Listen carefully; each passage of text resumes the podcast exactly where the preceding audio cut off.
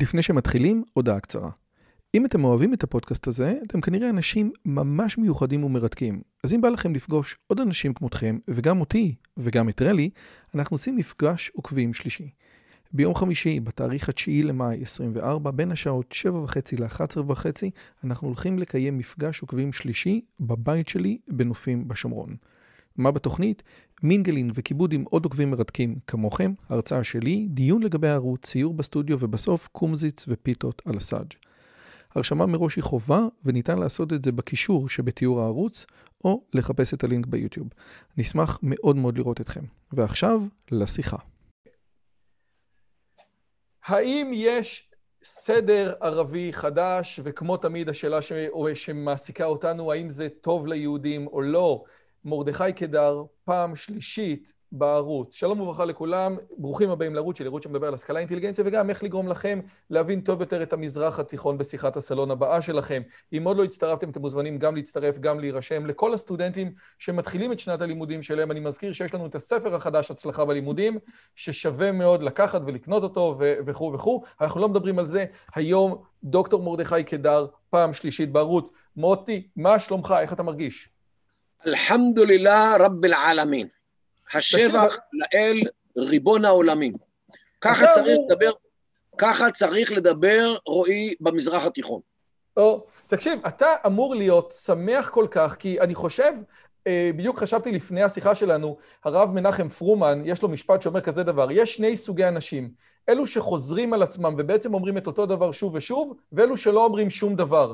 אז אם אני עושה לפי החלוקה, אז אתה מזה שיש לך רעיון אחד, שאתה רץ איתו כבר הרבה מאוד שנים, ועושה רושם שלאט לאט, לא רק שהוא קורם עור וגידים, אלא גם ההסכם עם האמירויות וכל השינויים בעצם מכוונים לרעיון הזה של, של, של לראות את הסיפור הזה בצורה אחרת, נכון? זאת אומרת, אתה חי באיזה רנסאנס עכשיו. תראה, תחשוב על רופא, שיושב אצלו פציינט, כשהפציינט היה בן 40, והרופא בודק את הרקורד שלו, ואומר לו, אם תמשיך ככה וככה, מצבך בגיל 50 יהיה ככה, בגיל 60 ככה, בגיל 70 יהיה ככה. הבן אדם מסתכל על הרופא ואומר, תגיד, דוקטור, אתה השתגעת?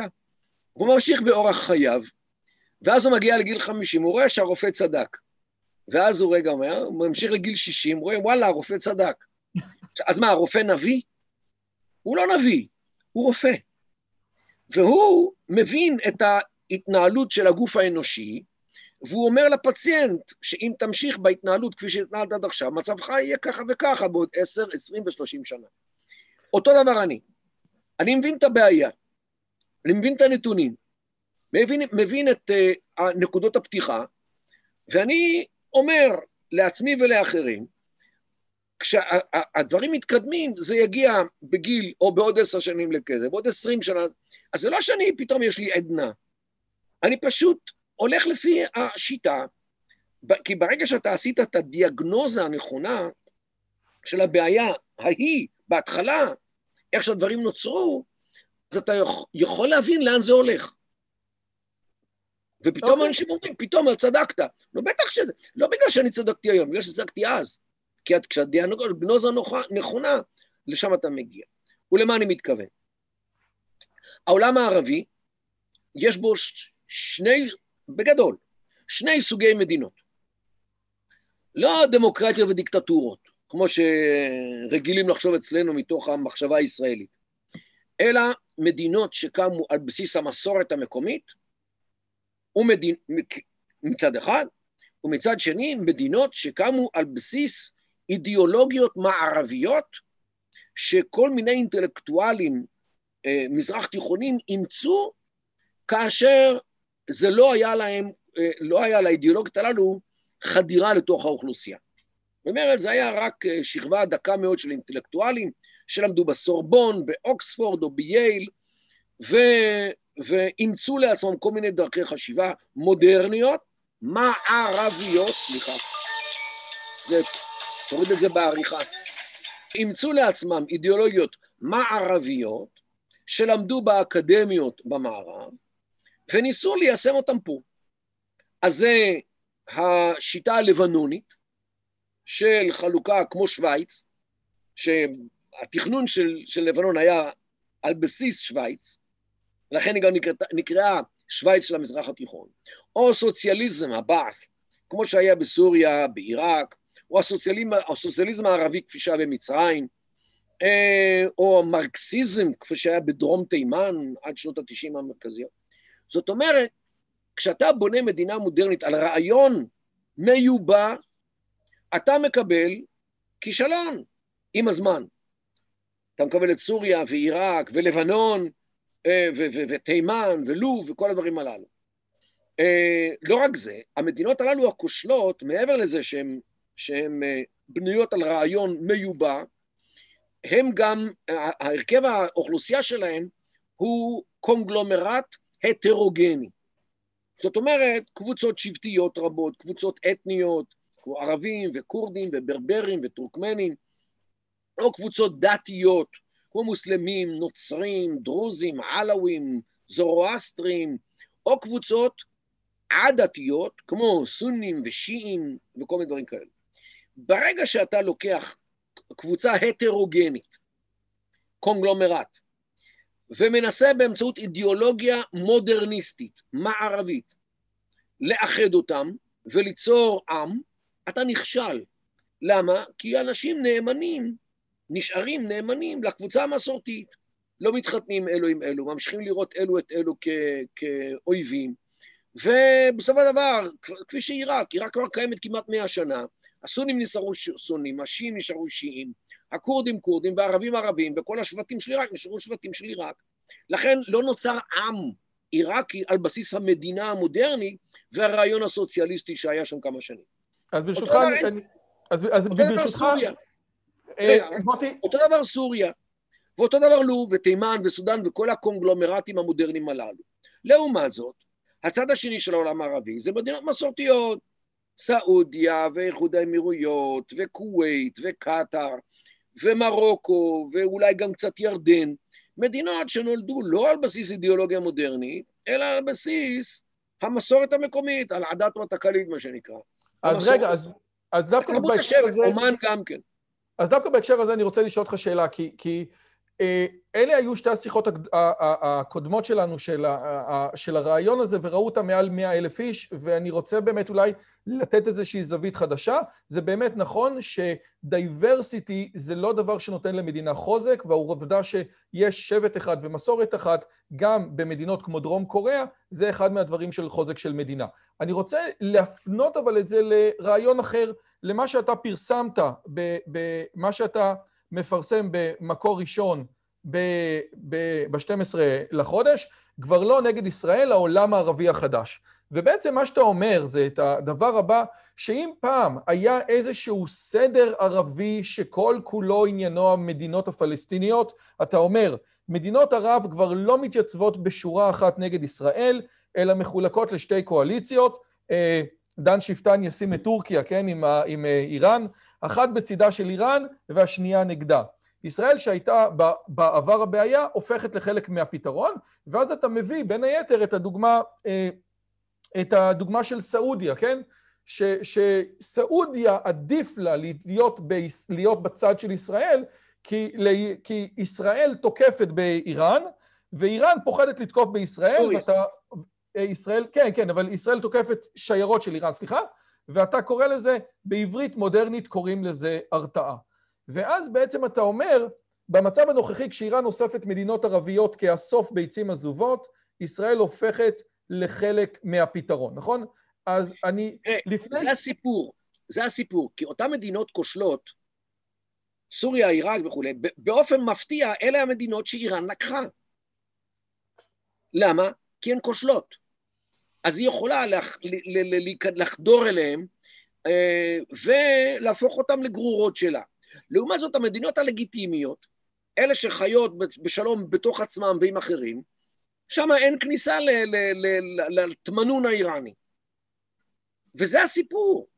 ככל שאתה מדינה לגיטימית יותר, אתה לא יכול, אתה יכול לעמוד בפני אה, מדינה כמו איראן שמנסה לשלוח כל הזמן את הסוכנים שלה פנימה.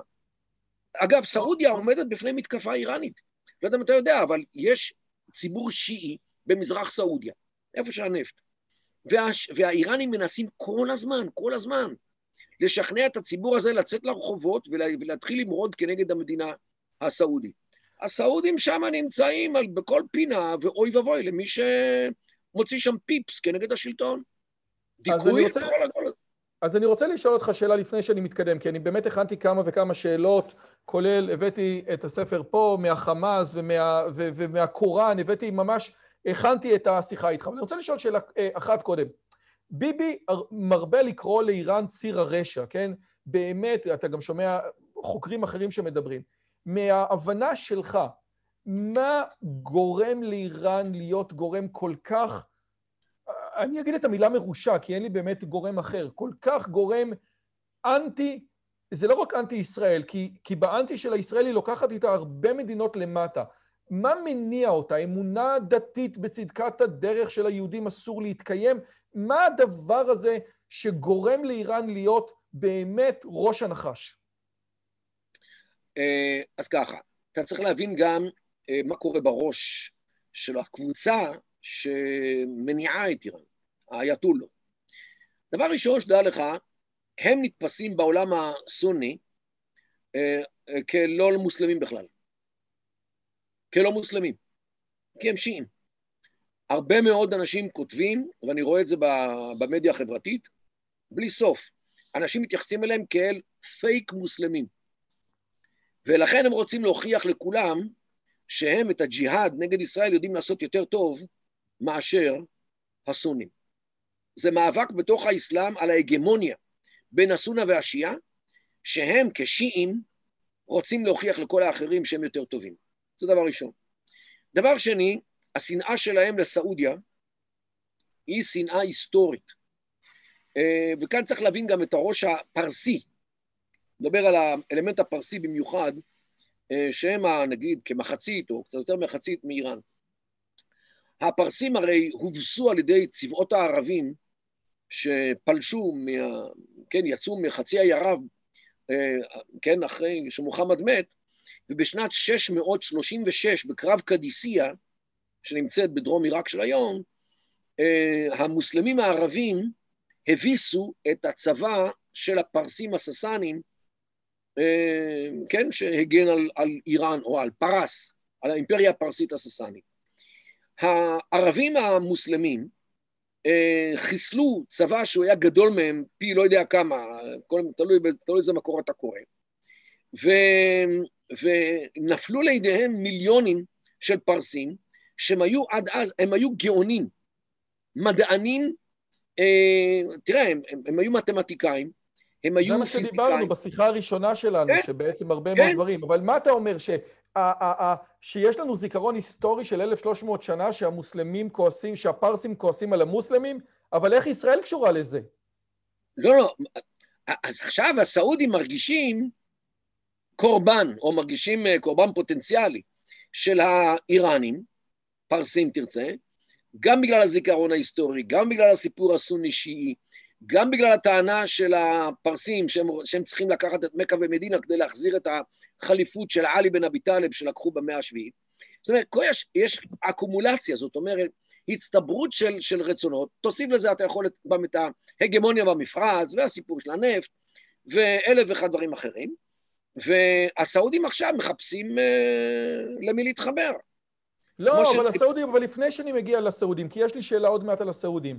אתה בעצם אומר, ממה שאני מבין ממך, בסופו של דבר, הסיבה שאיראן רוצה להיות יותר צדיקה מהאפיפיור, או יותר, או יותר לעשות ג'יהאד ממדינות אחרות, זה בגלל שהסונים לא רואים בשלטון האייתולות איזשהו משהו מוסלמי, אומרים להם האייתולות, אנחנו נהיה יותר מוסלמים ממוסלמים, ואנחנו נוכיח את זה בג'יהאד כלפי ישראל וכלפי היהוד. זה מה שאתה אומר? כן, בין שאר הסיבות. אבל אה, אה, אתן לך דוגמה נורא פשוטה. אתה יודע שיש היום בעולם כל מיני קבוצות אסלאמיות חוגגות או מציינות את יום ירושלים, יום אל-קודס. מי, מי המציא את זה? האיראנים. הם קראו את זה בהתחלה יום קודס, כי אצלם אין על הידיעה. בסדר, אבל זה האיראנים המציאו. מה, קודם לכן ירושלים, זה היה ב-79, אחרי 79, אחרי שהם עלו לשלטון.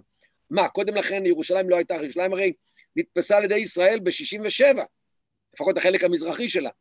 אז מה קרה 12 אה, אה, שנה? הם, הם, הם המציאו את זה. עכשיו אחרים רצים אחריהם בנושא הזה. הם מנסים בכל דרך להראות שהם יותר אדוקים מהאפיפיור, כדי להצדיק את עצמם כאיראנים. עכשיו, אל תשכח שהם גם לא ערבים. ובהרבה מאוד מקרים ערבים רואים מוסלמים שהם לא ערבים כמוסלמים סוג ב'. אגב, זה גם מה שמניע את ארדורן היום. כי גם הוא יודע שהוא אה, נתפס על ידי חלק מהערבים כמוסלמי בערבון מוגבל, כי הוא לא ערבי. והרי הקוראן הוא בערבית, הוא לא בטורקית והוא לא בפרסית. אתה מבין, יש פה איזושהי אה, ראייה אה, מתנשאת ערבית כלפי כל מיני עמים אחרים שקיבלו את האסלאם כך או אחרת. אה, אז אתה יודע מה? אתה נתת לי את זה מהצד השיעי שצריכים להוכיח לסונה. אני ברשותך אנסה לתקוף מהצד הסוני. איך יוצא מצב, בשיא הרצינות, שהמדינות הסוניות במסגרת השלום עכשיו שמגיע, מסתדרות עם הקוראן. הרי הקוראן, אתה יודע, בצורה ברורה, אני מקריא, כן, מהחדית. אה, לא תגיע השעה עד אשר יילחמו המוסלמים ביהודים ויהרגו אותם המוסלמים ועד אשר יסתתר היהודים מאחורי האבנים והעצים ויאמרו אבנים והעצים או מוסלמי עבד אללה יש יהודי מתחבא בוא והרגהו חוץ מהימלוך, כן? אז השאלה היא כזאת, זה נקרא בקיצור. זה נקרא בקיצור בערבית חדית אל שג'ר ואל חג'ר חדית העצים והאבנים, כן. אז השאלה היא כזאת, השאלה, האם הפתרון שיש להם הוא פתרון דתי פרשני זאת אומרת, מה שמוחמד התכוון פה בטקסט הזה זה משל, או שזה פתרון מדיני, הוא התכוון לזה, ובעזרת השם זה מה שנעשה ליהוד, אבל בינתיים אנחנו בריאל פוליטיק כזה, כן? תקרא לזה הסכם חודייביה. איך, איך הם תופסים את זה לפי דעתך? כי באמת יש פה מחלוקת מול הקוראן, הקוראן לא מדבר על איך שהם מדברים. ודאי, אתה יכול גם להוסיף לזה את הסיפור הדתי, אתה יכול גם להוסיף לסיפור הלאומי, איך זה שהם עושים שלום, לא שלום, תטביע, זאת אומרת, אה, נורמליזציה עם ישראל, כשהבעיה הפלסטינית עוד לא גמורה. עוד, עוד רגע אני אגיע לזה, עוד רגע אני אגיע לזה, בגלל לא, שעל זה אתה מדבר במאמר שלך.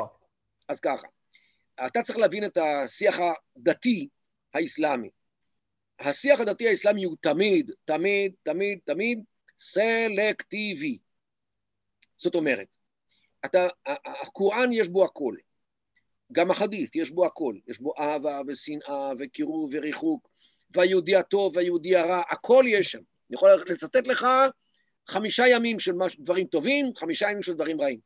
גם מהגמרא אבל... שלנו אפשר לעשות את זה, מוטי. נכון, נכון. ולכן, השיח הדתי בכל מקום, בכל זמן, בכל דת ובכל סיטואציה, הוא סלקטיבי. אתה בוחר מתוך הטקסט את מה שמתאים ברגע זה למסר שאותו אתה רוצה לש, לשדר, בין אם זה לעם שלך, לקהילה שלך, או, או, או לאינטרנט. זה הכל. תראה, אתן לך דוגמה נורא פשוטה. אמ, יש אה, אה, פסוק בקוראן שאומר, ודרובוהם חייתו תקיפתומוהם, תכו בהם, זאת אומרת, בכופרים, איפה שאתם, איפה שאתם מוצאים אותם. לעומת זאת, יש פסוק אחר שאומר, לה יקרא הפידין.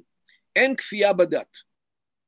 נו, אז מה, אז הקוראן כן קורא לכפות את האסלאם באמצעות להכות בכופרים, או האם הוא קורא לקבל את הכופרים מכיוון שאין כפייה בדת. אתה אומר okay. זה אוקיי? תלוי את מי שואל וזה, תל... וזה תלוי מתי אתה שואל אותו. ומה הסיטואציה. טוב, אתה יודע כן. מה? בס... אתה יודע מה? אז אני אנסה, אני לא תוקף אותך, אבל אני אנסה לתקוף את הרעיון ממקום אחר. אם אני מסתכל על התגובות להסכם באמירויות, ברחוב, האדם הפשוט, אנשים שמחים. אין שרפת גלים, לא מחלקים, אתה יודע, סוכריות של פיגועים, כי עוד לא היה, כן? אבל עושה רושם שהאדם הפשוט מאוד שמח מזה. האנשים הרגילים שאתה יודע, שהביאו את הצוותי חדשות של הישראלים, עושה רושם שהם מחכים לישראלים שיבואו, עושה רושם, אתה יודע, ברגע אחד מובילאיי הגיע, חתמו הסכם, אתה יודע, כאילו שרק חיכו שהשערים ייפתחו מבחינה חוקית, והפלח לא עניין אותם, כולם מצטלמים עם הכפיות מצד אחד ועם מובילאיי מהצד השני, ואגב, זה באמת מרגש. עכשיו... ושרים זמירות שבת יחד עם היהודים בבית כנסת. ובונים, ובקבוצת וואטסאפ שלנו, אז ראו את הסוכה הגדולה שבבורג'ה חליפה, באמת מרגש. אז יכול להיות שרשות הרבים של המדיניות האלה היא רשות רבים מוסלמית, אבל ברשות היחיד הם יותר מסורתיים, מה שנקרא לזה. זאת אומרת, יש להם יותר מנהגים, אבל פחות אמונות עמוקות דתיות? תראה, קח בחשבון שכשנגיד הולך שם כתב של אה, רשת טלוויזיה ישראלית, עם מצלמה ומיקרופון, מחפש אנשים שידברו איתו. מי ייגש לדבר איתו? מי שאוהב את השלום הזה, או מי שלא אוהב את השלום הזה? הרי ברור שמי שיגש אליו, זה מי שרוצה לדבר עם הישראלים, רוצה להגיד להם שלום בוא בוא. מי ששונא את הישראלים לא ייגש אליו. אז לכן הרושם המתקבל, וטוב שאמרת, הרושם שמתקבל, הוא שכולם רוצים אותנו. לא, כל מי שמדבר איתנו רוצה אותנו. מה קורה עם השאר? הם לא מורים. מוטי, אתה יודע שאני מעריך אותך מאוד, אבל אתה קצת לא הוגן. אני אגיד למה. כי יש כל מיני אנשים, כי יש כל מיני אנשים אמריקאים שעושים את הדברים האלה בעזה והולכים עם זה, ובאמת שואלים לא מעט. ואתה לא מוצא בעזה, אתה יודע מה? יכול להיות שבאמירויות יש כאלה וכאלה. בעזה זה רק צד אחד. לא תוכל למצוא בעזה, ומחפשים הרבה, כאילו את הצד השני. אז okay. יש משהו שונה מהותית באמירויות, לא? אז שוב, באמירויות, היום, אם אדם יבוא וידבר נגד ישראל ונגד השלום עם ישראל, הוא בעצם יוצא כנגד השלטון. ואנשים די נזהרים. למה? כי רוב האנשים שם הם לא המשפחה האזרחים, הם עובדים זרים. המשפחה שם, לא יודע, יש עשרה, חמש עשרה אחוז, לא יודע כמה. הרוב זה סורים ופלסטינים והודים ופקיסטנים ובנגלדשים ואמריקאים וכל מיני אחרים. אה, כל מי שהאחרים, הם, אין להם אזרחות. הם שם יושבים על ויזה, יש חמישה סוגי ויזה, לא חשוב, אבל היא תמיד זמנית. זאת אומרת, אם אתה תעמוד עכשיו, ואתה נגיד פלסטיני, אה, או סורי, שאתה נורא נגד השלום עם ישראל. ותשאל בשקט, הם... בשקט. אם אתה תדבר כנגד מה שהמדינה החליטה, הסיכוי שהם יחדשו לך את הוויזה הוא אפס. לא רק זה, הם יכולים גם להעיף אותך באותו יום לעזאזל. כי אין שם, אתה יודע, כמו אצלנו פה, אה, אה, ארגוני זכויות אדם שיילחמו בשבילך. אתה יודע מה זה הזכיר לי? היה פעם פרנקו, הגנרל פרנקו, רצה לדעת מה חושבים עליו בעם, אז הוא התלבש כאדם פשוט, הלך לשוק ושאל מישהו, מה אתה חושב על פרנקו? אז הוא לקח אותו בצידה בשקט, הכניס אותו לאיזה... זה, ואז בשקט בשקט לחש לו, אני דווקא מחבב אותו. אז, אבל אוקיי, אז, אז, אז, אז אתה יודע מה? אז אני אשאל אותך, אה, דוקטור מרדכי קידר, לא מה הם אומרים ולא הרושם, לפי דעתך, העולם הערבי, הערבי ברחוב, מתאים לו הסיפור הזה, הוא נהנה מזה, הוא רוצה נורמליזציה, לא מעניין אותו המלחמה הפלסטינית, או שמבחינתו ישראל זה אבי אבות הרשע וכו'. מה נראה לך? אז תראה, אני מאז אה, כמה חודשים אה, פעיל בטוויטר הערבי. אני כותב טוויטים בערך אה, שניים, שלושה ביום, כמובן בזכות השלום ובזכות ישראל וכל הדברים הללו.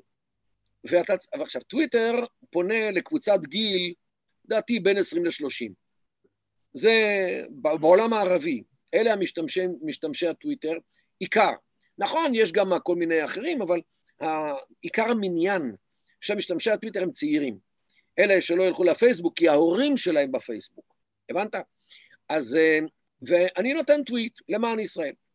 וחברי ה, אה, כן, היקר, אדי כהן עושה לריטוויט, וזה מגיע להרבה מאוד אנשים, והתגובות שאני מקבל הן קוטביות. חלק אומרים לי, וואלה, הגיע הזמן שתדבר עם ישראלים, הגיע הזמן שיהיה שלום. אני עשיתי השטג, אה, אה, אה, הגיע הזמן השלום. חנה ווקט סלאם. אה, אין לך מושג, מצד אחד אנשים אמרו, אה, נכון, אבל לכו לעזאזל קודם, אתם הישראלים, הציונים, הלוקטה, זאת אומרת, האסופים שהגעתם מכל קצווי העולם, מצד אחד, אחרים כותבים לי, ומאותה קבוצת גיל, אחרים כותבים לי, וואלה, אה, באמת, גם הקוראן אומר שהארץ הקדושה היא שייכת, שייכת לכם, שאללה כתב אותה על שמכם. זאת אומרת, אין בעיה בכלל, והיחס לפלסטינים הוא התמונת, תמונת, אה, כן, תמונה הפוכה. מי שהוא בעד הישראלים, מקלל את הפלסטינים נורא ואיום, ואומר, אלה שמצצו את הדם שלנו ואת הכספים שלנו כל, כל החיים. או, ופה אני רוצה להגיע באמת... לעומת אחרים, רגע, לעומת אחרים שהם נגדנו, הם אומרים, זה פלסטין, זה שייך לפלסטין, תלכו לעזאזל.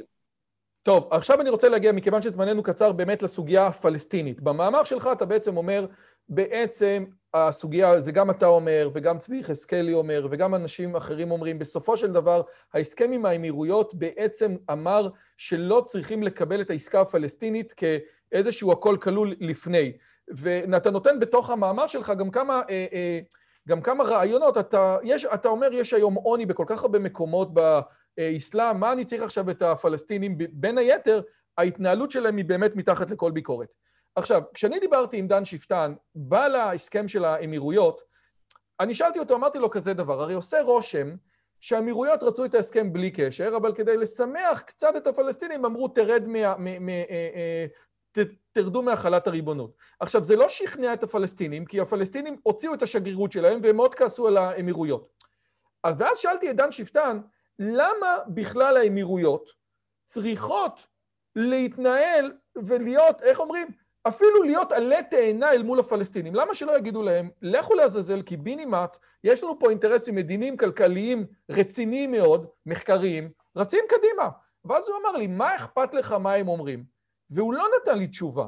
אז השאלה אם אתה יכול לתת לי תשובה, מה, למה האמירויות לא יכולות, הרי הם בעצמם לא חשבו שיש החלת ריבונות, זה סתם. מה אכפת להם להגיד לפלסטינים, לכו לעזאזל? טוב, ברור לך וגם לי שהסיפור שהם עשו איתנו את מה שעשו, שזה נורמליזציה. אגב, נורמליזציה בערבית זה מילה רעה, זה מילה גסה. זה, זה האשמה נורא ואיומה של, של זה, זה. אנחנו לא מבינים את הדבר הזה, אבל בז'רגון הערבי המודרני זה נורא ואיום. סלאם זה עוד איכשהו, אבל נורמליזציה זה להיכנס עם הישראלים למיטה. זה נורא ואיום. ו, ולכן אמרו, כן, בעיה עם נורמליזציה. למה? הסיפור עם, ה, עם הדחיית הריבונות הישראלית הוא עלה תאנה. הוא לא יותר מאשר אה, זה. זה וכולם רק... מסכימים לזה, רק השאלה היא למה צריך עלה תאנה? עדיין, עדיין, הם לא רוצים שיעלו כל מיני אנשים באל-ג'זירה, שיש לה עדיין הרבה מאוד אה, אה, אה, אה צופים, וישמיצו אותם על ימין והשמאל. זה לא נעים. שמע, אם, אם, אם יהיה אמצעי תקשורת שיגיד רועי יוזביץ', מהבוקר עד הערב, כמה שאתה נורא וגרוע ו- וכל הדברים הרעים שרק אפשר להגיד עליך. ולא עוזר לאישה. זה, זה לא עוזר לאף אחד, גם לך זה לא עוזר, גם אם הכל שקר. והכל שקר. אבל זה לא עוזר לך. מה, אתה מחפש את זה? אתה רוצה את זה? הם לא רוצים. זאת אומרת, הטבעו של האדם, הוא לא רוצה שישמיצו אותו. גם אם מי שמצמיץ אותו, הוא... זה לא נכון אבל ש... אבל זה מה ששאלתי את דן שפטן. הרי מי שרוצה... הרי הפלסטינים ידעו והתעצבנו שזה עלה תאנה, לכן הם הוציאו את השגרירות. אז לכן אני לא מבין. מכיוון שזה היה כל כך... יאללה, על הדרך, הרי, הרי זה משחק של עצימת עיניים כזה. אז, אז, אז או שתגיד לי, תקשיב, ככה מדברים, זה מה שהבנתי מדן. ככה יש צביעות, במזרח התיכון מדברים ככה. אתה מסכים עם התזה שלו? הרשות הפלסטינית, לא הפלסטינית, הרשות הפלסטינית, הפת"ח בעיקר, וגם החמאס, אה, השליכו את יהבם באופן טוטאלי על האומה הערבית שהיא תהיה איתם. נכון, אה, מצרים בגדה בהם ב-79' ועשתה שלום עם הישראלים, חוסיין עשה את זה ב-94', אלה גלולות מרות שהם כבר בלעו מזמן. אבל מאז 94' כבר 26 שנים שאין לישראל שום התקדמות עם אף מדינה ערבית אחרת. והם בנו על זה, הפלסטינים, ופתאום באים האלו ומושכים להם את השטיח מתחת לרגליים. ולכן הם התעצבנו נורא ואיום, ויש בעולם הערבי עדיין הרבה מאוד אנשים שמזדהים עם הפלסטינים. אני אומר לך את זה, זה, זה ברור, גם ממה שאני מקבל וגם אנחנו שומעים, וזו הזדהות אותנטית, זאת הזדהות אמיתית. זו, ש... נכון שתגיד שהאחים המוסלמים דוחפים אותה, כל מיני שאריות הלאומיות הערבית דוחפים אותה, לא משנה מה הסיבה. יש היום בעולם, אולי גם באמירויות, לא מעט אנשים שחושבים שהבעיה הפלסטינית צריכה להיפתר באמצעות השמדת ישראל. השמדה. תל אביב היא אזור כבוש. עד היום מאמינים בזה, ועד היום מדברים על זה. חיפה כבושה, ובאר שבע כבושה. הסמל של החמאס זה כל נכון, מדינת ישראל. גם כל פתח. אחד שמתבלבל, הנה, הכל. כל מדינת גם ישראל. הפתח, גם הפתח, הסמל שלהם זה, זה ארץ ישראל השלמה. ולכן הרבה מאוד ערבים עד היום הזה, מה, מהמפרץ הפרסי ועד האוקיינוס האטלנטי, מאמינים שלישראל אין זכות קיום. אז אולי הם לא יוצאים לג'יהאד כל יומם ולילה, אבל הם מאמינים, זה מה שהם מאמינים, והאמירויות צריכים ללכת גם כנגד אלו. זאת אומרת, הם יודעים שהחבר'ה הללו לא, לא אוהבים את זה. טוב, אז... עוד שלוש שאלות יש לי. אחד, מה אומרת הקטע של הסכמי השלום עם מדינות שהן מוסלמיות והן לא ערביות? נניח אינדונזיה. זאת אומרת, האם, האם הדבר הזה יוביל אתה יודע, כי, כי כמו שקרה עם האמירויות, יש גם הזדמנויות כלכליות, אה, פוליטיות, אה, אה, מחקריות, גם במדינות אחרות. השאלה היא, ואולי השאלה השנייה, האם נשבר בעצם המוסכמה שהסוגיה הפלסטינית היא כלל, היא כלל מוסלמית? זאת אומרת, לא, אולי היא סוגיה ערבית, אבל היא לא כלל מוסלמית, ומדינה כמו אינדונזיה עכשיו, שהיא מוסלמית אבל היא לא ערבית, יכולה לעשות איתנו שלום. זאת אומרת, בעצם האמירויות פתחו את, ה, את הדלת גם עבור המדינות האלה. מה אתה אומר? אז ככה, מדינות אסלאמיות, לא מעטות, יש להן קשרים עם ישראל מלאים, יפים וטובים. תתחיל מטורקיה. אגב, אה, טורקיה גינתה את האמירויות על, התטבי, על הנורמליזציה עם ישראל, אז מי שבאמירויות, לא זוכר מי זה היה, אמר, רגע, רגע, רגע, אם ארדורן חושב שזה לא בסדר, למה הוא לא סוגר את השגרירות שלו בתל אביב? ולמה הוא ממשיך לבנות מגדלים בתל אביב? ככה הוא אמר, הם יודעים את זה. למה הוא ממשיך לבנות מגדלים בתל אביב? שמע, אתה נוסע בנתיבי איילון, אתה רואה את המגדלים שבונים, ועליהם יש שלט גדול, ילמז. מה זה ילמז? זו חברה טורקית. איפה מיוצר האוכל שלנו? איפה מיוצרים הבגדים שאנחנו לובשים? איפה מיוצרים מכשירי החשמל שאנחנו צורכים בבית? אוקיי, הברזים שיש לי בבית, גם. כן. זאת אומרת, זאת אומרת, אם ארדורן יש לו משהו נגד האמירויות, אז שיתחיל מעצמו, מה שנקרא, קשוט עצמך תחילה. אז טורקיה היא מדינה אסלאמית ולא קטנה, ולא לא חשובה. אבל נדבר על אינדונזיה, לה... טורקיה זה כבר יש, שנים. רגע, חכה. עוד לפני אינדונזיה. יש לנו קשרים לא רעים בכלל עם מרוקו. היום אני, כיהודי שלא נולד במרוקו, וגם לא הוריי, אני יכול להופיע בנמל התעופה הבינלאומי של רבת, עם הדרכון הישראלי, שלום באתי, בלי ויזה ובלי בטיח, ואולי ויזה קבוצתית, מחתימים לי, ואני הולך שם לחודש, חודשיים לטיולים במרוקו. כמו שאין שום בעיה. היא ערבית ואיסלאמית גם כן. יש לנו הסכמים עם מאוריטניה. אמ, אה, צ'אד, נתניהו אה, ביקר שם. אמ, אה, אזרבייג'אן, ולא נדבר על מה קורה בין ישראל ואזרבייג'אן, נשאיר את זה מאחורי הקלעים. בייחוד עכשיו עם המלחמה עם נגורנו קרבאח. אה, והיא מדינה אסלאמית אה, גם שיעית, זאת אומרת, אה, וחלק מהזרים זה בכלל איראנים. לא יודע אם אתה יודע, אבל חמינאי הוא הזרי. מה זה עוזרי? לא חמינאי, המנהיג העליון של איראן, הוא לא כן. פרסי. הוא מדבר פרסית ברחוב, בבית הוא מדבר עזרי, אוקיי? אז, אז יש לנו קשרים עם מוסלמים, עם מדינות אסלאמיות, וזה לא הסוף, יש בו טורקמניסטן וכולי. זאת אומרת, יש לישראל הרבה מאוד קשרים עם מדינות אסלאמיות. אבל בסדר, אבל עכשיו בוא נגיע למדינות שלא היו איתן קשרים. אינדונזיה באמת הדוגמה הקלאסית, כי תמיד ישראלים רוצים להיות לטייל במזרח, אז אינדונזיה היוותה את הבעיה. השאלה היא, האם מדינה מוסלמית, לא ערבית, יכולה לבוא ולהגיד עכשיו, חבר'ה, אתה יודע מה? האינטרסים שלי עומדים קודם לפני האינטרסים הפלסטינים שהם אינטרסים ערביים, או האינטרס הפלסטיני הוא לא אינטרס מוסלמי בכלל. אז אני, אם אני אעשה שלום עם ישראל, לא פגעתי באינטרס המוסלמי. במקרה של אינדונזיה, השאלה היא אחרת. השאלה היא איזה אינטרס יש לאינדונזיה לעשות קשרים עם ישראל. מזה אתה צריך, את זה אתה צריך לשאול. עכשיו אתה צריך לראיין אינדונזי, שהוא ישאל אותך, לדעתי, השאלה הראשונה זה איפה בכלל נמצאת ישראל. אני, אני, אני לא יודע, אם, לה, אם, אם לאמירויות, ברגע שעשו את ההסכם, אז מיד כבר עשו חוזים, אתה יודע, אם, אם לישראל יש קשרים כלכליים עם צ'אד, למה שלא יהיו לה קשרים רואי, כלכליים? יש לך, יש לך חדשות. הקשרים עם האמירויות היו הרבה הרבה הרבה לפני שזה נודע ברבים לפני כמה חודשים. לא, זה ברור, אחרת זה לא היה יכול להיות שבו זמנית הכל נחתם, הכל היה. והאינטרסים של האמירויות קשורים לפחד שלהם מאיראן. ותאמין לי, הם רועדים ומשקשקים מהאיראנים פי אלף יותר מאשר אנחנו, רק הם, כאנשים עם מורשת בדואית, הם לא מחצינים את הפחד. כי על פי המורשת הבדואית, הגבר לא יכול להחצין אה, רגשות. למה? כי יחשבו שהוא בחורה, ויסלחו לי הבחורות הצופות בנו. יש לנו אה, רק אה, מיעוט מאוד של בחורות לצערי.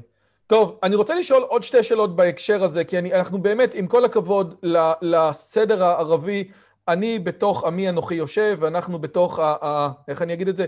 בתוך השכנים הקרובים שלנו. מה אתה מצפה עוד שנה, עוד שנתיים, עוד פחות, עבאס ילך, ועבאס ימות, עבאס ייפטר מן העולם. מה, מה אנחנו, מה אתה מצפה שיקרה אחרי שאבו מאזן יורד מה, מהבמה? זאת אומרת, האם הפלסטינים או, או, או ההנהגה הולכת להשתנות? עכשיו אתם רואים שמנסים לעשות חמאס ופת"ח. והשאלה השנייה, איך זה יכול להשפיע על תמונה יותר גדולה של הסתכלות ערבית או מוסלמית מול אה, הסתכלות ישראלית? טוב, אני בכלל אה, צופה שהרשות הפלסטינית אה, תתפורר. אחרי עבאס?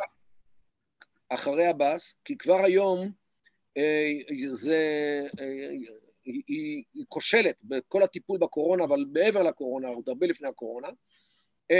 יש היום ארבע קבוצות בפת"ח שמכינות נשק, כסף ותומכים, ומה שלא להיות שם זה מלחמת כנופיות. אחד זה ג'יבריל רג'וב, השני זה מחמוד אל-עלול, השלישי זה טיראווי, והרביעי זה מג'ד פראג', כל אחד אוסף לעצמו חברים וכנופיות כדי להשתלט על הרשות ברגע, שהיא, אה, ברגע שעבאס עוזב בדרך זו או אחרת, שלא לדבר על מה שקורה עם חמאס. אה, אם תעשה אותי הוסט, אני אראה לך מה צריך לקרות. שאלה, אתה, מה, אתה יכול להיות כל מה שאתה רוצה, אני עושה אותך אבל co-host, כן? שלא תעיף אותי. הנה, בבקשה. בגלל שאני חושב שזה באמת איזושהי שאלה סופר סופר מעניינת בתוך הסיפור הזה, כן? כי, כי ממה שאני מבין, תוך כדי שאתה מחפש את הדברים שלך, תוכנית האמירויות, תוכנית האמירויות הפלסטינית לא יכולה להת, להתקיים אם ישראל לא תדחוף אותה מהצד שלה, נכון? זה הטריק. כל מה שישראל צריכה זה לאסור על הרשעות הפלסטינית לפעול כנגד ערים שתכרזנה על עצמאות. וזה הולך לשם. אתה אומר אחרי שעבאס, רגע, בעצם אתה אומר כזה דבר, אחרי שעבאס ירד מהמפה הפוליטית, הכנופיה של שכם, מה השם שלו? כברי? זה לא כנופיה. לא, סליחה, נו, השבט של שכם, נו, החמולה. בשכם יש שלושה שבטים, מסרי, טוקאן ושקע. הנה מסרי אותו. אז מסרי יבוא ויגיד, אנחנו לוקחים אחריות, וישראל רק צריכה לבוא ולהגיד, מי שנכנס למסרי, מי שנכנס למסרי שהוא לא מסרי, אה, מי שנכנס לשכם שהוא לא ממסרי, אנחנו לא. אה, נעצור אותו. לא, כל מה שישראל צריכה לעשות זה לאסור על מה שנקרא ארגוני הביטחון הפלסטינים לפעול כנגד מוניב אל-מסרי כשהוא יכריז על עצמאות לשכם. ומה יקרה אם מישהו ירצח מישהו במשפחת מסרי ויברח משכם, אז מסרי ירדוף אחריו לחברון? תשמע, אה, מסרי יש להם גם את המיליציות שלהם. הם יודעים להגן על, להגן על, על עצמם, והחמולות אה, אה, תקפות, זאת אומרת, יש להם את הכוח שלהם. התרבות השבטית לא נעלמה עם הרשות הפלסטינית, כמו שהיא לא נעלמה לא בסוריה עם, עם המדינה הסורית ולא נעלמה מעיראק כשניתנה המדינה העיראקית. אותו דבר עם הרשות הפלסטינית, כשהיא נוסדה לפני 26 שנה, המשפחות או החמולות לא נעלמו לשום מקום. אה, ולכן יש להם נוכחות, ותראה, עד היום כשיש סכסוכים בין אנשים, לא הולכים לרשות הפלסטינית, הולכים לשייח החמולה, לשייחים של החמולות, עושים ג'אז, זאת אומרת, אה, קבוצה של שייחים לפתור את כל הבעיות. טוב, שאלה אחרונה, שאלה אחרונה, על האנטישמיות, כי אני חושב שזה באמת הדבר המשמעותי ביותר. העולם הערבי, בוודאי הרשות הפלסטינ... הפלסטינאית, לא רק שהיא מלמדת את תוכנית השלבים שזה ניחא, היא מלמדת את הפרוטוקולים של זקני ציון, יש שם, אתה יודע, מוכרים סוג של מיין קאמפ כאלה.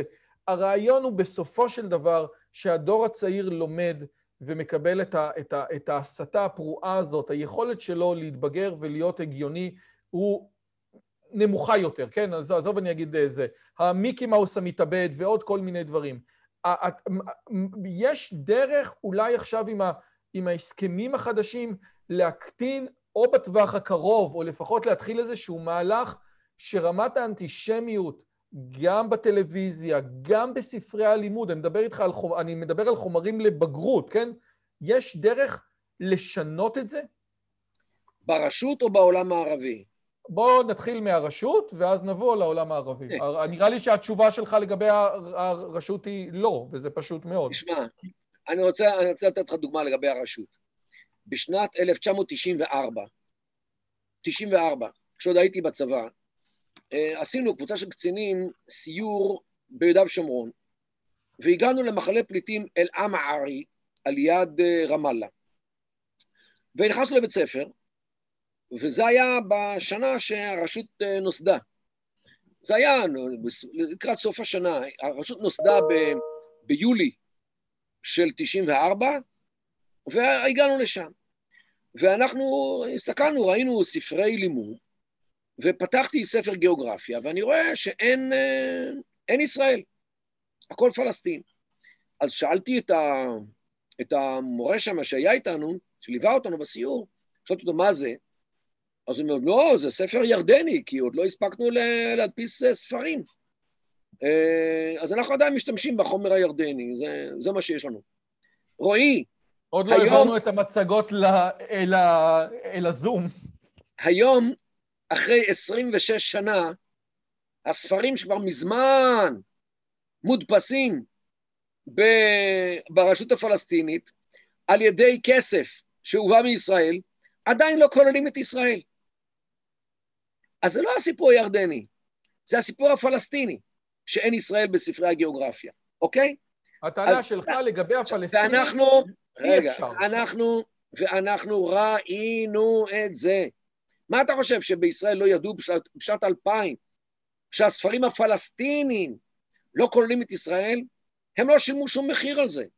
הם, הם בטלוויזיה שלהם, הם, אתה חושב שהם שילמו איזשהו מחיר על זה שהם קוראים לחיפה פלסטין ותל אביב פלסטין? זה היה אחד הדברים שבהתנהלות של ממשלות ישראל, ואי אפשר לקחת את ממשלות השמאל, היו גם ממשלות, גם ממשלות הימין, ויש לא, מע, לא מעט שנים ממשלות ימין, שידעו שההסתה, אבל זה לא רק הסתה, אני רוצה רגע לחדד, זה הרעיון הזה שאתה מלמד ילד מגיל קטן דברים שהיכולת שלו להוציא אותו פעם, הישועים אמרו, תנו לנו ילד עד גיל חמש ונעשה אותו משהו, ואפשר לעשות אותו למה שאתם רוצים.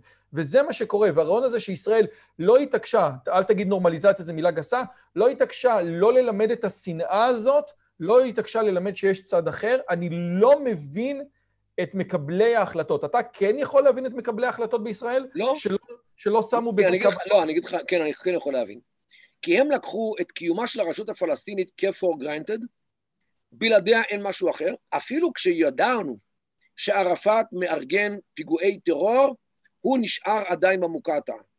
ועד שהוא לא מת ממחלה, הוא נשאר שם. ואם הוא היה עדיין חי, הוא היה עדיין שם ומוציא פיגועים.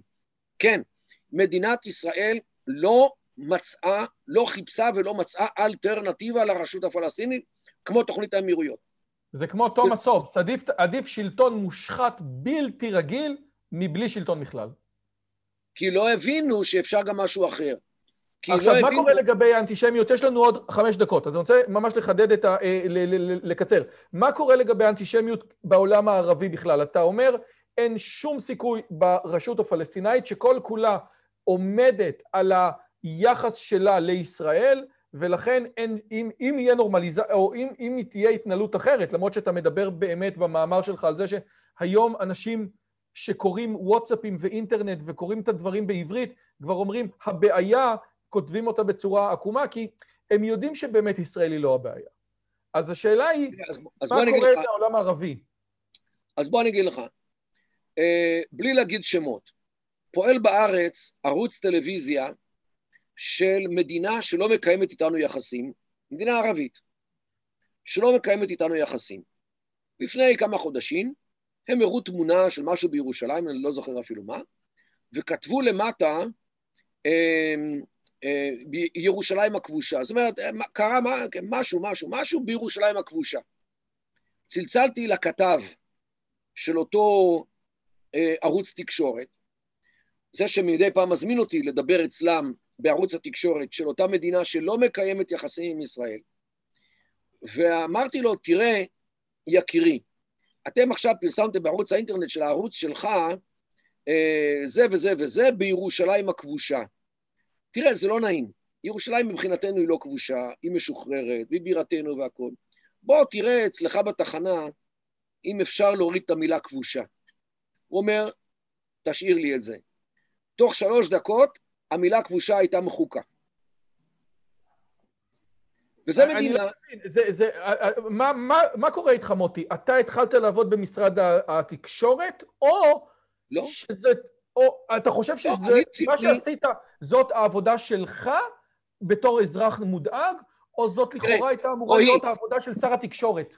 רועי, א- א- א- אתה, שחרר אותי מהשאלה הזאת, טוב? טוב, בסדר. בוא, אני רוצה להראות לך, בוא, אני רוצה להראות לך, במסגרת הרשות שנתת לי להראות דרך, ה, דרך האתר, אני רוצה להראות לך משהו, ראיון שהיה לי בערוץ ערבי סורי,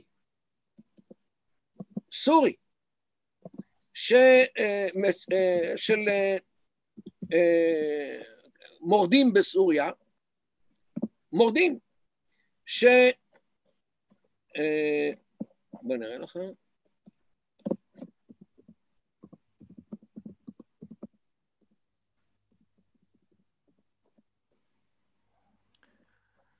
אתה אומר, אבל תוך, עד שאתה מראה, אתה באמת בעולם הערבי הגדול, כמו שאמרת, בעולם הערבי... תשמע. רגע, אתה לא עשית share screen. אני יודע, אני צריך להעלות את זה. בעולם הערבי, אתה אומר, יכול להיות ש... בוא נגיד כזה דבר, עכשיו אי אפשר לקנות את הפרוטוקולים של זקני ציון באמירויות, נכון? כן, אה, רק לגבי ירושלים. אני רוצה לתת כן. לך דוגמה נורא פשוטה. אני מתראיין מדי פעם בערוץ סורי של מורדים, שמשדר כמדומני מאבו דאבי או מדובאי. והתראיינתי לפני, לא יודע, שנתיים, כשמצאנו את המ- את המנהרות של חיזבאללה בצפון. אז ראיינו אותי בנושא הזה, אבל הסיפור עם חיזבאללה כרגע לא חשוב. אני רוצה להראות לך קליפ, איך שמתחיל הראיון ואיך שהוא נגמר, אוקיי? אז שוב, אני הורדתי באמצע. אני אעשה share screen. מעולה. רק שים לב שיש לך עוד שתי דקות, שלא, שלא תאחר בגללי. לא, זה בסדר. איפה זה? הנה. בואנה, נהיית אושיית אה, יוטיוב אתה עכשיו. אתה רואה אותה, גברת? כן. תקשיב. لمتابعة هذا الموضوع ينضم إلينا من القدس المحتلة الدكتور مردخاي كدار باحث ومحاضر في قسم الدراسات العربية في إسرائيل أهلا بك دكتور إلى هذه النشرة اهلا وسهلا وانا لا اتكلم من القدس المحتله انا اتكلم من يروشلايم العاصمه الابديه والتاريخيه للشعب اليهودي لك, لك الحرية في المحتلة اعتباراتك غير أبدأ معك مقبول دكتور لضيق إطلاقاً. الوقت يعني עכשיו מגיע ראיון, שהורדתי אותו, ועכשיו תראה איך הראיון מסתיים. نعم أشكرك جزيل الشكر على كل هذه المعلومات الباحث والمحاضر في قسم الدراسات العربية في إسرائيل الدكتور مردخاي كدار حدثنا من القدس רק היה חסר שהיא תגיד שדיבר איתנו מירושלים וזהו. המש- המשוחררת. ה- הבנת מה קרה פה? אתה, אתה, כשאתה לא מוותר ואתה מעיר, הם מבינים שאיתך, הם לא רוצים להיכנס לעניין הזה. הבנת? אם אנחנו נעמוד על זכותנו, על ירושלים, אם אנחנו, בוא, ההפך, אם אנחנו לא עומדים על הדיבור הנכון, אז למה אתה חושב שהם ידברו נכון? מקבל. אם אנחנו לא- מאוד. אם אנחנו לא מקפידים על כך שהשיח כלפינו, אגב, ה-BBC בערבית מדבר, כל פעם שואל אותי על ממשלת תל אביב, ואני מסרב לענות לשאלות. אני אומר, אדוני, אין דבר כזה ממשלת תל אביב. יש ממשלת, ממשלת ישראל שיושבת בירושלים. אז או שאתה מנסח את השאלה האחרת, או שאני לא יכול לענות. יפה. וכך צריך לדבר. ואם ישראל הייתה עומדת על האופן שבו הפלסטינים, הרשות הפלסטינית, מציגה את ישראל, ואתה יודע מה? אני אסיים בדוגמה. אתה יודע שהטורקים אה, כבשו, קיבלו, לא, קיבלו מצרפת את חבל ההטאי, מה שנקרא חבל האקסנדרטה, עוד ב-36, לפני שהמדינה הסורית קיבלה, קיבלה אה, אה, אה, עצמאות. הסורים לאורך השנים הראו את החבל הזה בתוך סוריה, והטורקים מאוד לא אהבו את זה, כי הטורקים רואים בזה ארץ שלהם. וכל סורי, זאת אומרת, אה, אה, פקיד, פוליטיקאי, חבר פרלמנט, לא משנה, שר, כל סורי שדיבר על חבל אה, אה, איסקנדרונה כחבל סורי, לא יכול היה לבוא לטורקיה. לא לנופש, לא לטיול, לא לכלום. החרימו אותו. כשהסורים הבינו את זה, הם הפסיקו לדבר על זה, הפסיקו לפרסם על זה. וככה הסיפור הזה נשכח. והיום בסוריה מעט מאוד אנשים זוכרים שחבל איסקנדרונה שייך לסוריה. אתה יודע מה זה מזכיר לי? ובמילה שדן שפטן בזמנו אמר לי, במזרח התיכון למעשים יש אולי פחות משמעות, אבל למילים, למילים יש משמעות מאוד גדולה. לפעמים גם דן שפטן אומר דברים נכונים. לא, סליחה. ועם זה, ועם הדבר המקסים הזה לא, אנחנו... הוא חברי, הוא חברי וידידי הטוב, אני מעריך את מה שהוא אומר, תמיד מה שהוא אומר זה דבר נכון. מוטי, תודה רבה, שתהיה לנו שנה מצוינת, כיף לדבר איתך כל הזמן. תודה, רועי. ביי. ואני מזכיר לכם כמובן לקרוא את הספר מהצלחה בלימודים. תודה רבה ותהנה. אם הגעתם עד לכאן, מגיע לכם כל הכבוד. אז תנו לי להגיד לכם שלושה דברים קצרים. הדבר הראשון, אם שמעתם משהו בשיחה שמעניין אתכם, שאתם רוצים לקחת הלאה, פשוט ספרו אותו לאנשים אחרים. משהו מעניין שאני אמרתי, משהו מעניין שהאורח שלי אמר, איזשהו רעיון שאתם רוצים לקחת איתכם לחיים, פשוט ספרו אותו לחבר או לחברה. זאת הדרך הטובה ביותר לזכור את הרעיונות מתוך השיחות האלה. הדבר השני, אם אתם רוצים לקחת חלק בקהילה שלנו ולפגוש ולדבר עם אנשים כמוכם, אתם מוזמנים לערוץ הטלגרם שלנו, שווה לכם מאוד. פשוט תראו עוד אנשים שמתעניינים מדברים מגניבים בדיוק כמוכם. והדבר האחרון, אם אתם יכולים, דרגו את הערוץ שלנו באפליקציית הפודקאסטים שלכם, זה יכול להיות בספוטיפיי, באפל פודקאסט או בגוגל פודקאסט, זה תהליך קצר של שתי שניות, הוא מאוד מאוד יעזור לנו להפיץ את הבשורה הלאה. שיהיה לכם כיף גדול וכיף בשיחה הבאה.